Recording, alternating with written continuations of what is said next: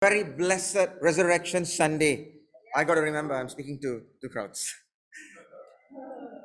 Praise God. You know, we heard the testimonies, we enjoyed the worship, we were, we are still in the presence of the Lord. And what I'm going to do is we're just going to do a little bit of recap. You know, like you do in movies, right? So we're going to do a little bit of recap from Good Friday and we're going to move into Resurrection Sunday. Are you guys good with that? Yeah. All okay? All awake? Yeah. Yeah. Praise the Lord. Praise the Lord. Okay. Let's go to the slides. I want you to read both portions of scripture with me. We're going to start with Matthew 27 46, and then we'll go on to Acts 2 31 to 33. The first one is from the Amplified Version. Acts is from the Living Bible, right? Let's do it together. One, two. And about the ninth hour, three o'clock, Jesus cried with, with a loud voice, Eli, Eli, lama sabachthani. That is, my God, my God, why have you abandoned me, leaving me helpless, forsaking and failing me in my need? And David was looking far into the future and predicting the Messiah's resurrection and saying that the Messiah's soul would not be left in hell and his body would not decay. He was speaking of Jesus, and we all are witnesses that Jesus rose from the dead, and now he sits on the throne of highest honor in heaven next to God. And just as promised, the Father gave him the authority to send the Holy Spirit with the results you are seeing and hearing today. You know what? Even today, we are seeing and hearing the results of the work of the Holy Spirit that began at Jesus' ascension. Amen. Matthew 27, Jesus is on the cross. He's crying out, He is forsaken. God, in a sense, God abandoned him because he was carrying the sin of all mankind. And God cannot look on sin with comfort. So Jesus our substitute, the Son of God, was bearing the wrath of God. He became sin. And God moved away. In a sense, God forsook him, God abandoned him. That's what Jesus felt, and that's what Jesus is saying. Fast forward to Acts 2. We are going back, verse 31. David prophesied about the Messiah. And in verse 32 of Acts 2, we see that he was speaking of Jesus and you go down to verse 33 and you see that Jesus, from that place of abasement on the cross, which is supposed to be a place of defeat, a place of torture, he now sits on the throne of highest honor in heaven next to God. And just as promised, the Father gave him the authority to send the Holy Spirit. The results we are seeing today. Amen. What we see simply is that, you know, we have heard this phrase no pain, no gain. That's what my martial arts instructor used to tell me. And he used to punch us in the stomach really badly until we could hardly breathe. You know, he'd, he'd come up to us when you're doing your stance and give you a punch in the stomach just to knock out all the air that was there. And we were kids. I was about six, six years old, five years old. We were getting punched. My uncle was my coach, so he used to beat us up real badly. No pain, no gain. That was the slogan, you know, we grew up with. But the fact of the matter is, that was torment. That was pure torment. But the fact is this Jesus showed us, God the Father showed us that there is no gain without a loss. There is no crown without a cross. Jesus had to go to the cross first before he was crowned. Likewise, it is the same to us. Genesis 3:15, you can see the small footnote down there, right? Genesis 3:15. What began in Genesis 3:15, right? Where Man sinned, and God said that the seed of the woman will crush your head and you will bruise his heel. Jesus would crush the head of the serpent and the serpent would bruise his heel, right? And then fast forward to Revelation 13 8. That's where we see something interesting. The Lamb of God was slain before the foundation of the world. When man sinned, God was not shocked. He didn't run around trying to figure out what was he going to do. He knew it because God stands outside the sphere of time and space as we know it. He knows the end from the beginning, right? Yet, I mean, being a parent now, being a father, you know, and when I look at my daughter Zoe, it's like you want to protect her and you want to make sure that she doesn't even fall down, she doesn't even hurt. You want to take care of her and you want to, you know, you love her more than anything else, anyone else except God, and perhaps your wife. My wife is just walking in. Anyway, the thing is this that God loved Jesus absolutely, and yet he gave him up for us. He gave him up for us. For God, even for God, there was no gain without a loss. Right?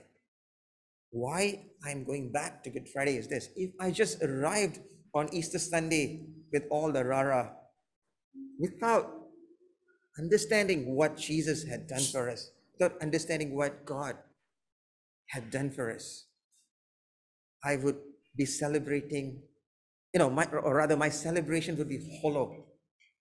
It would be meaningless. And perhaps I would just be celebrating for the sake of celebrating, but not honoring the God who gave his life for me. You know, I had a friend uh, yesterday, you know, we, we were talking on the, on the phone, and he told me this. He said, Ah, bro, what's the big deal about Easter or Good Friday? I celebrate Good Friday every day, he says. And I celebrate Easter every day. I mean, I know where he's coming from we are to remember the death and resurrection of Jesus, the work of Jesus on the cross, and of course, his resurrection every single day. But honestly, do we come to that intensity and that intentionality, remembering Jesus' death and resurrection, like we do on a Good Friday or on a Resurrection Sunday, Easter Sunday? I don't think so. I don't. I don't. I don't. And you know, sharing this with my wife, and you're saying, you know, use every opportunity you can to draw closer to God. Use every opportunity you can to draw closer to Jesus. Because everything we have is because of Him. Amen.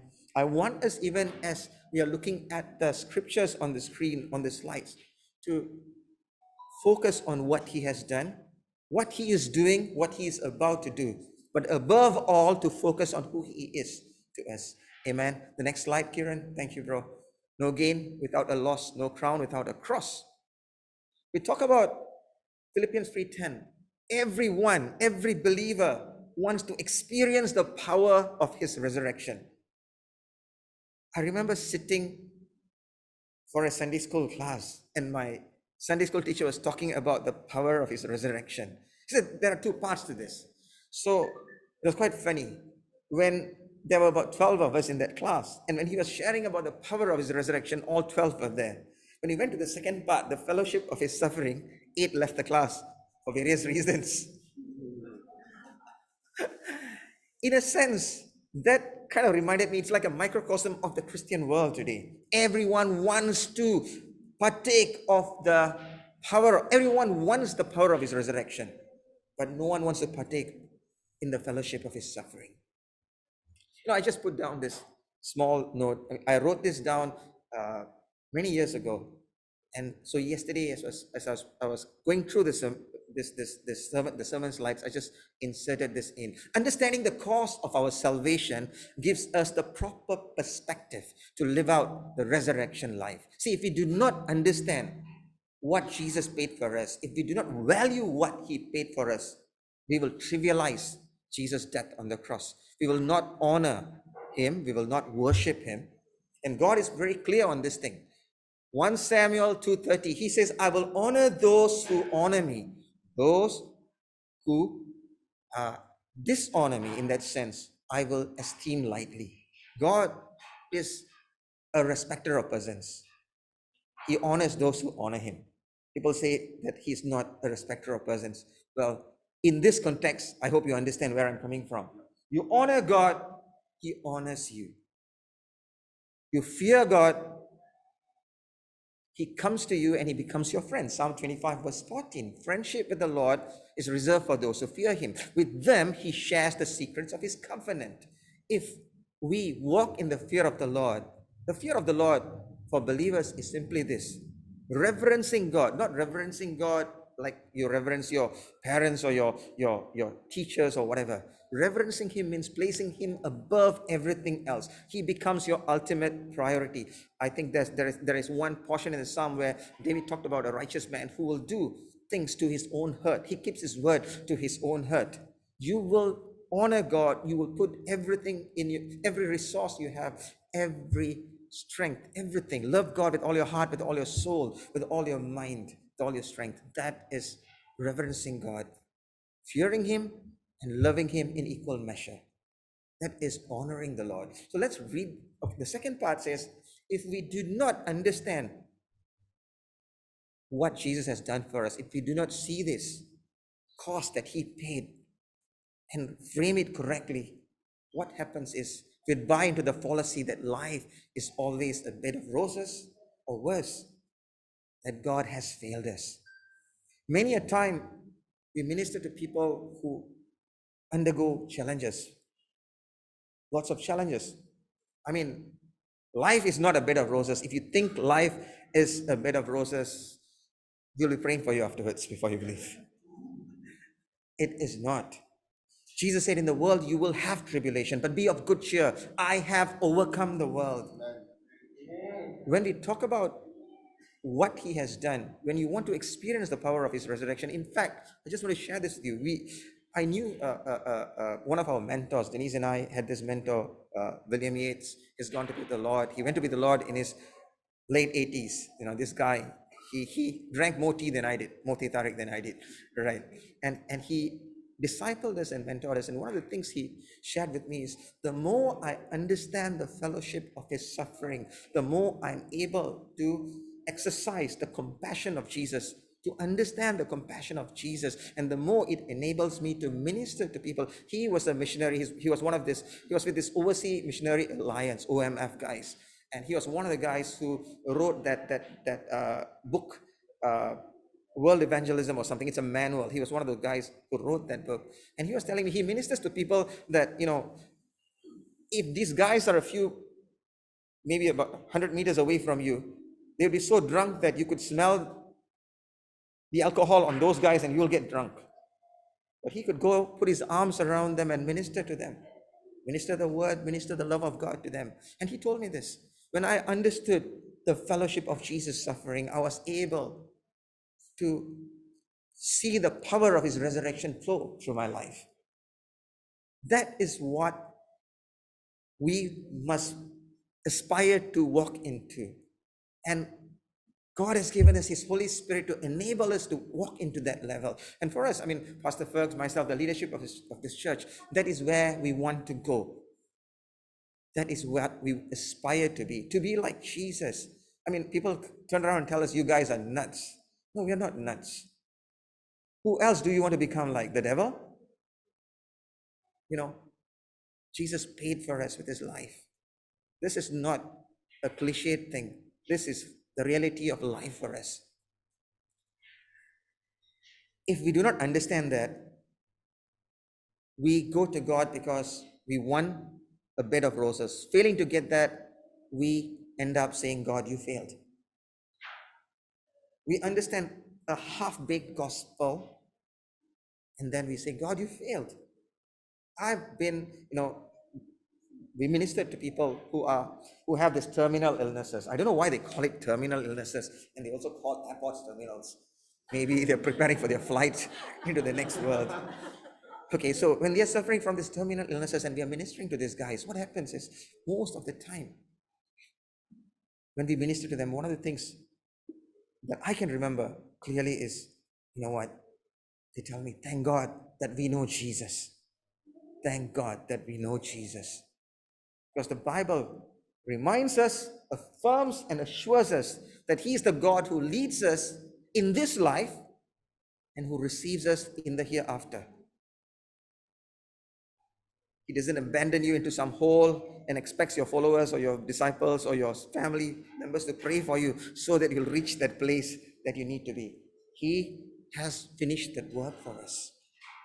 So let's read Philippians 3:10. This is Paul speaking. And this so that I may know him experientially becoming more thoroughly acquainted with Him, understanding the remarkable wonders of His person more completely, and in that same way experience the power of His resurrection, which overflows and is active in believers, you and I.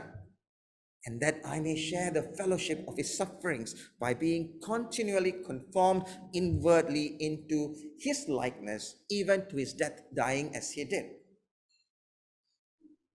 We are called to die to ourselves. We are called to die to the desires that are fighting in us, that are wrestling against the knowledge of God, that are wrestling against the word and the will of God.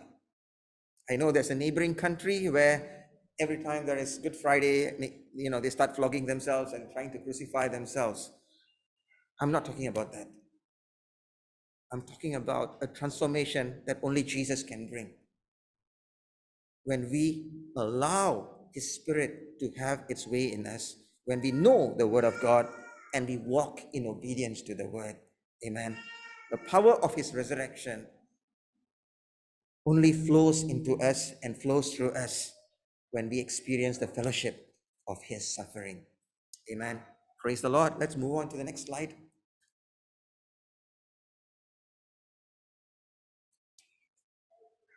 1 Peter 1 3 and Colossians 1 18 to 20. God's definition of good differs from ours. He brings new life and new beginnings out of devastating and seemingly hopeless situations. I'll just, I just want to share this with you. I was just sharing this with Pastor Phillips. You know, uh, when were we speaking, bro? I think uh, the other day on, on, on online, right? I'm sure you have you have read this particular uh, incident in the papers some many years ago, back when uh, New Straits Times for Malaysians, right? You remember New Straits Times, right? You're my age, you'll know New Straits Times, and that was the paper, not the Star. You know, New Straits Times was the paper of that time, right? Okay, so on page three in the World News, they had this picture of a father cradling his son, right? The, a father was cradling his son what had happened was the son was shot in a drive-by shooting in Juarez, Mexico. All right, you know when they had these drug cartels at war with the cops, they were kidnapping cops and killing them and doing lots of, of havoc. And so this this this father was holding his son. The son was dead, and the father was also dead. He was trying to shield his son, but some bullets went through him and hit the son. And I was looking at this, and, and when I saw the paper in the morning, you know, first thing you do is the paperman comes to my house. I mean, throws the paper into my house by 6.15 in the morning. So I just picked up the papers and I was reading it.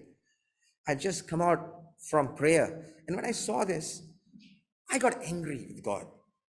All right. Can I be honest? I got angry with God. I said, God, what were you doing? Were you taking a walk around your rock garden in Mars? You know, what were you doing? What, you know, you talk about Jeremiah 29 11. Look at this kid. He's a three year old kid. And he's dead. And his dad with him. And I was, I don't know, maybe I was ranting and raving, you know, and I was telling God, God, what's this? You know, and finally I told myself, all right, you know, we've been trained. I was brought up in a Baptist church, and you're kind of like programmed to say, okay, you know, whatever happens, God is in control, right? Like Moses, uh, like Abraham said, will the judge of all the earth do what is not right? So I said, okay, I'll just use Abraham's line on this one, but God, you need to give me an answer sometime soon. So that was uh, at that time, many, many, many years later, this chap, Ed Silvoso, comes to SIBKL. How many of you all remember Ed Silvoso? The guy that looks like Dracula, Count Dracula. yeah, he comes into SIBKL and then he plays this transformation, transformation video, and everyone's watching this. And then he was explaining, he said, Do you know that in this particular incident, when this particular incident happened, there was this local pastor who was stirred up by the Spirit of God when he saw this incident where this kid and the father died. And he rallied the whole village and all the other pastors and all the believers in that place and said, We are going to get up. This has to stop. We're going to get up at 5 a.m. and we're going to pray every single day. So they prayed from 5 to 7 a.m. every single day for three years. until revival broke out in that place. Those uh, drug lords, either they got shot and killed by the police or they repented. And that whole town changed. And when he said that, I just ex- excused myself from sitting in that service and I went to the, the washroom. And the Spirit of God spoke to me and said, You see this? That was what that child was put there to bring. See, God's economy is very different from ours. I just fell on my knees in the washroom. I remember some people passing by and they asked me what is happening to me. I just told them I'm okay. I just repented and said, God, I repent. Like Job, you know, I was repenting, not in the dust and the ash, but I did repent. Thing is this the inevitability of death is always overcome by the invincibility of life, the life of God in us, the life that Jesus purchased for us, the life that comes with the resurrection power of Christ dwelling in us. The same Spirit, Paul says, that raised Jesus from the dead dwells in you and I, in our mortal bodies. Amen that spirit, that Holy Spirit lives in us. Let us just read First Peter 1, verse 3 from the Amplified Version. Blessed, that is gratefully praised and adored, be the God and Father of our Lord Jesus Christ, who according to his abundant and boundless mercy has caused us to be born again. That is to be reborn from above, spiritually transformed, renewed, and set apart for his purpose to an ever living hope and confident assurance through the resurrection of Jesus Christ from the dead. Colossians 1 18 to 20. This is from the New Living Translation. Christ is also the head of the church, which is his body. He is the beginning, supreme over all who rise from the dead. So he is first in everything. For God, in all his fullness, was pleased to live in Christ. And through him, God reconciled everything to himself. He made peace with everything in heaven and on earth by means of Christ's blood on the cross when we prayed, uh, when we anchored the Tuesday Lent altar, we were looking at the blood of Jesus, the efficacy of the blood of Jesus. And we see that God, through the death and resurrection of Jesus, reconciled everything to himself through Jesus. When we see what God can do, when we see how God works, suffice it's just enough for me to know that God is in control. My brother died uh, my younger brother, he died of cancer in 2016. We prayed all kinds of prayers dry fast, whatever fast, you name it, we fasted, we prayed. In the end, he went to be with the Lord. The night before he went to be with the Lord, I went to see him and uh, just grabbed his hand and we were talking. And he told me this. He said, You know what? Remember what we told ourselves when we were kids? Whether you live or die, it is to the glory of God. He said, Yes, I remember. And I told him, But you think you're living? He said, Yeah, I think, you know, I'm going to punch out. And he tells me, He says, But don't worry. I've got all eternity to hang out with God. By the time you finish, maybe, you know, we'll see, we'll surely see you up there. But I've got all eternity to hang out with God. I was thinking, wow. And he said, You know what? Remember what Jesus said about Abraham, Isaac, and Jacob? He's the God of the living, not the God of the dead. When I look at Resurrection Sunday, when I celebrate Resurrection Sunday every year, I remember this. I remember Jesus suffering on the cross. I remember his resurrection. And I remember this. Jesus said, Because I live, you will live also. That is a promise he has given us. And I just want to, to encourage you, my brothers and sisters, use this as a means to engage God. Use this as a means to encounter God at a different level that you than you already have. Amen. Let's jump to the next slide, Kiran. Thanks, bro. A small kid, a 10 year old kid once told me when I was teaching Sunday school, he said, Uncle Ramesh, Jesus is the one who killed death. How true. So I asked him, How did Jesus kill death? He said he caught him and suffocated him on the cross. I, that kid is serving God now. He, he, he's, he's migrated to the States, you know, but, but, but it, it, it's so funny when he told me that. I remember this so well. The one who killed death was Jesus. He caught death and suffocated him on the cross. Jesus is the way, the truth, and the life. Matthew 28 6. The angel declared this the women who came in to look for him. He, that is Jesus, is not here, for he has risen just as he said he would. Come, see the place where he was lying. Pastor Fergus was sharing on uh, Good Friday about the linen uh, cloth that wrapped Jesus, that it was, you know, when Jesus stepped out of it, probably he just dematerialized and materialized somewhere else. And that, that garment was well folded. Perhaps Jesus just left it and the angel folded it. We don't know what, had, what really happened. But the fact is this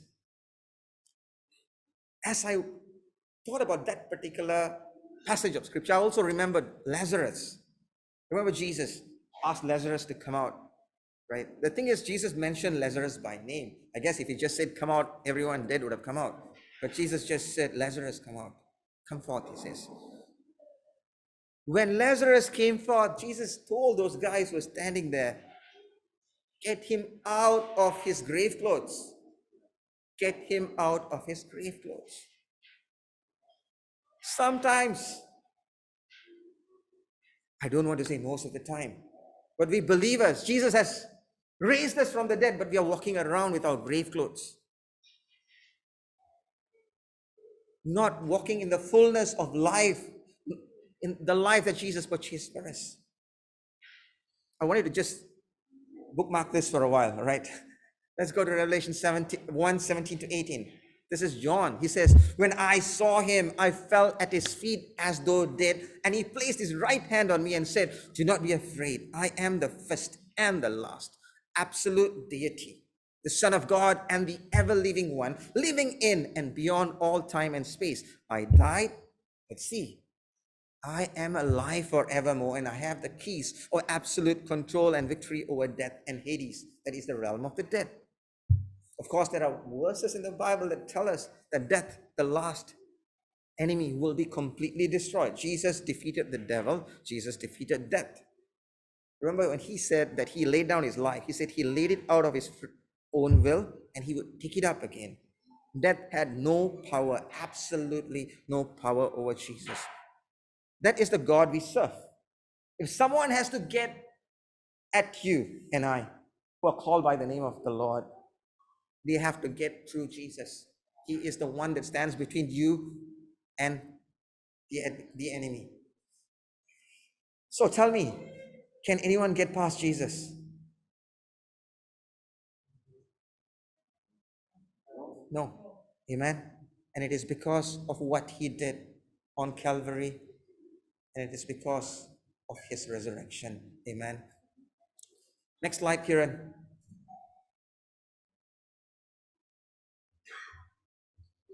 I had 38, sorry, 36 resurrection factors. so I was sitting up till about four something this morning and five something and thinking, God, what do you want me to share with my brothers and sisters? This is a lot. And I was still getting more. So I just managed to put five inside, five or six, I can't even remember. Sorry, guys, must be the coffee I drank this morning, but I'll just go through this. You know this, you know this, all right? I just want you to, even as we are looking at it, I want you to thank God, especially those guys who uh, are going to be baptized today, all right? Why is the resurrection of Jesus so critical? Number one, it proves that he is the Son of God. We all know that he is the Son of God, right? Romans 1, verse 4, amplified and as to his divine nature, according to the Spirit of holiness, was openly designated to be the Son of God with power in a triumphant and miraculous way by his resurrection from the dead. Jesus Christ, our Lord. He is the Son of God. John 10, 17 to 18. For this reason, the Father loves me, because I lay down my own life so that I may take it back. No one takes it away from me, but I lay it down voluntarily. I am authorized and have power to lay it down and to give it up, and I am authorized and have power to take it back. This command I have received from my Father. He is the Son of God, right? So many other scriptures that confirm this, but firstly, He is the Son of God. Second one, second slide. It guarantees the efficacy of His redemptive death. Romans 6, verse 4. We have therefore been buried with him through baptism into death, so that just as Christ was raised from the dead through the glory and power of the Father, we too might walk habitually, not occasionally, but habitually in the newness of life, abandoning our old ways. First Corinthians 15, 17. Ah, the parenthesis is there. It's all right. And if Christ had not been raised, your faith is worthless and powerless. Mere delusion. You are still in your sins and under the control and penalty of sin. But you see, he rose from the dead. And because he rose from the dead, sin has no dominion over us. It has dominion over us no more. Many a time we go out saying, I am a sinner saved by grace. No, no, no, no. I was a sinner saved by grace. Today in Christ, I am a saint. Because if I call myself a sinner, I am denying the efficacy of his redemptive death. Making sense? Right. Point three proof of future judgment on the wicked. Acts 17 30 to 31. Therefore, God overlooked and disregarded the former ages of ignorance, but now He commands all people everywhere to repent. That is to change their old way of thinking, to regret their past sins, and to seek God's purpose for their lives, because He has set a day when He will judge the inhabited world in righteousness by a man whom He has appointed and destined for that task. And He has provided credible proof to everyone by raising Him from the dead. Today, there is no excuse Either you surrender your life to Jesus or you face the consequences. You face Jesus when you leave the planet, right? You either face him as your savior or as your judge. Point number four.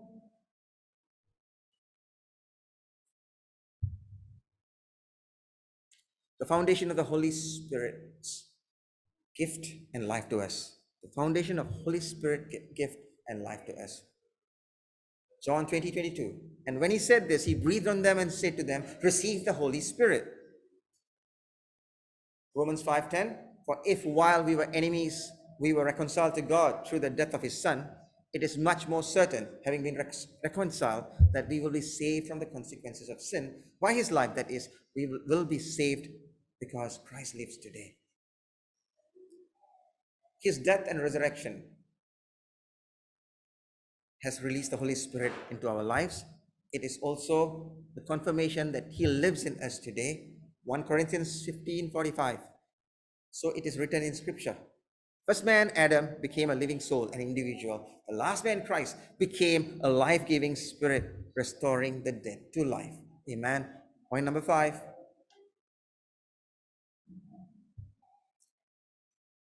The resurrection of Jesus assures our heavenly inheritance. 1 Peter 1 3 to 4. Blessed, that is gratefully praised and adored, be the God and Father of our Lord Jesus Christ, who according to his abundant and boundless mercy has caused us to be born again, that is, to be reborn from above, spiritually transformed, renewed, and set apart for his purpose to an ever living hope and confident assurance through the resurrection of Jesus from the dead. All right? Born anew into an inheritance which is imperishable, beyond the reach of change, and undefiled and unfading, reserved in heaven for you. Yes, that's that's all there is. Or uh, there's another slide, right? Point six. Yeah. Next slide, then, Kieran. Thank you. Finally, even as I read this, I just want you guys to stand up to your feet to pray. Uh, line out. Can I just have? Uh,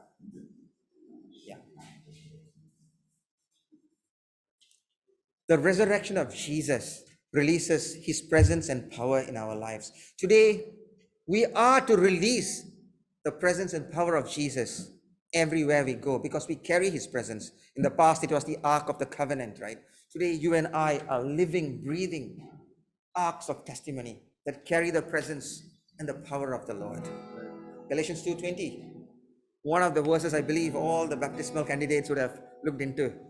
I have been crucified with Christ. That is, in Him I have shared His crucifixion. It is no longer I who live, but Christ lives in me. The life I now live in the body, I live by faith, by adhering to, relying on, and completely trusting in the Son of God who loved me and gave Himself for me.